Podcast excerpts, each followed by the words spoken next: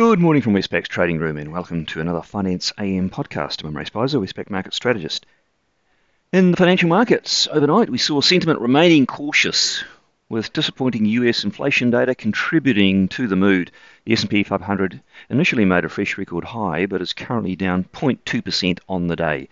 Bond yields have fallen while currencies were mixed. In the currency markets, the US dollar index is down just 0.1% on the day with some gaining and some losing uh, against the US. The euro was one of the uh, gainers. Uh, the Aussie, uh, not much change, ground slightly higher from 77.40 to 77.56 before consolidating. In contrast, the Kiwi was the underperformer on the day. It ground slightly lower from 72.40 to 72 cents before steadying around 72.15.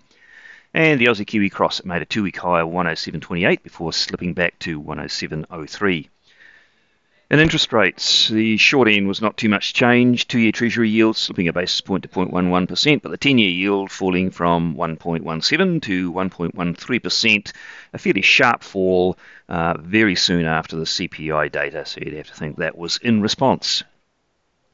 In the commodity markets, fairly upbeat there. Uh, still, Brent crude oil up another 0.6% to a fresh 12 month high. Copper up 1.3% to an 8 year high.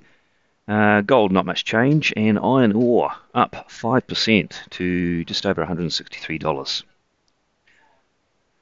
In terms of the economic news out overnight, well, all the market eyes were on that US CPI inflation print for the month of January, and it was a bit weaker than expected. The uh, headline reading uh, was in line at 0.3%, but the December, that's the prior month, that was revised down from 0.4 to 0.2, leaving the annual pace in January at 1.4%. Uh, the markets are expecting 1.5%. Uh, but if you go into the core measures, if you strip out the rise in fuel prices, you get the ex food and energy measure, uh, which was flat for the month of January. Uh, markets are expecting plus 0.2 and you get an annual pace of 1.4, uh, with markets expecting 1.5. So all around, it was uh, weaker than expected, and uh, gave markets uh, cause to just at least uh, put a hold on that reflation theme that has been evident now for a few months. On the day, what's out that could be market moving? Uh, globally, there's really nothing big out anywhere. in inflation, sorry, in Australia, we'll be keeping an eye on the MI consumer inflation expectation reading.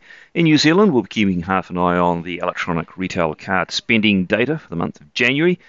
And in the US, uh, half an eye also on the weekly initial jobless claims data. But that's pretty much it for the calendar. And that's it from me this morning. I'll be back again same time tomorrow. Thank you for listening.